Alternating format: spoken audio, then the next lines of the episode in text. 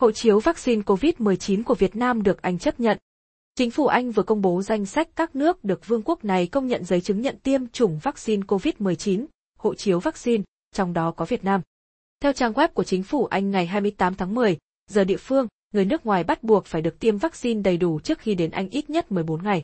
Các loại vaccine được Anh chấp nhận bao gồm Oxford AstraZeneca, Pfizer, BioNTech, Moderna và Janssen.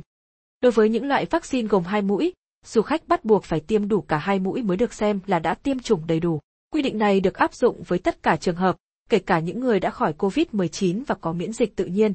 Vương quốc Anh cũng chấp nhận việc phối trộn hai loại vaccine với điều kiện chúng nằm trong danh sách các vaccine trên và cho phép tiêm hai mũi ở hai nơi khác nhau.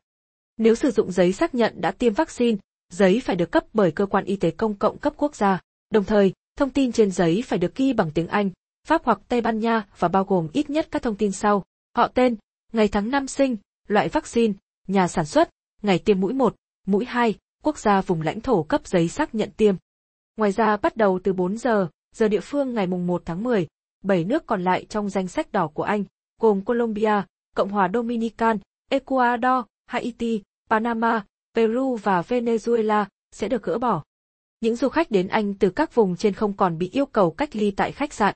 Danh sách đỏ và chính sách cách ly tại khách sạn vẫn được duy trì và sẽ tiếp tục đóng vai trò là tuyến phòng thủ quan trọng trong việc ngăn cản sự xuất hiện của các biến thể đáng lo ngại. Chính phủ Anh cho biết họ sẽ xem xét danh sách đỏ mỗi 3 tuần và sẽ áp dụng các hạn chế nếu cần thiết để bảo vệ sức khỏe cộng đồng.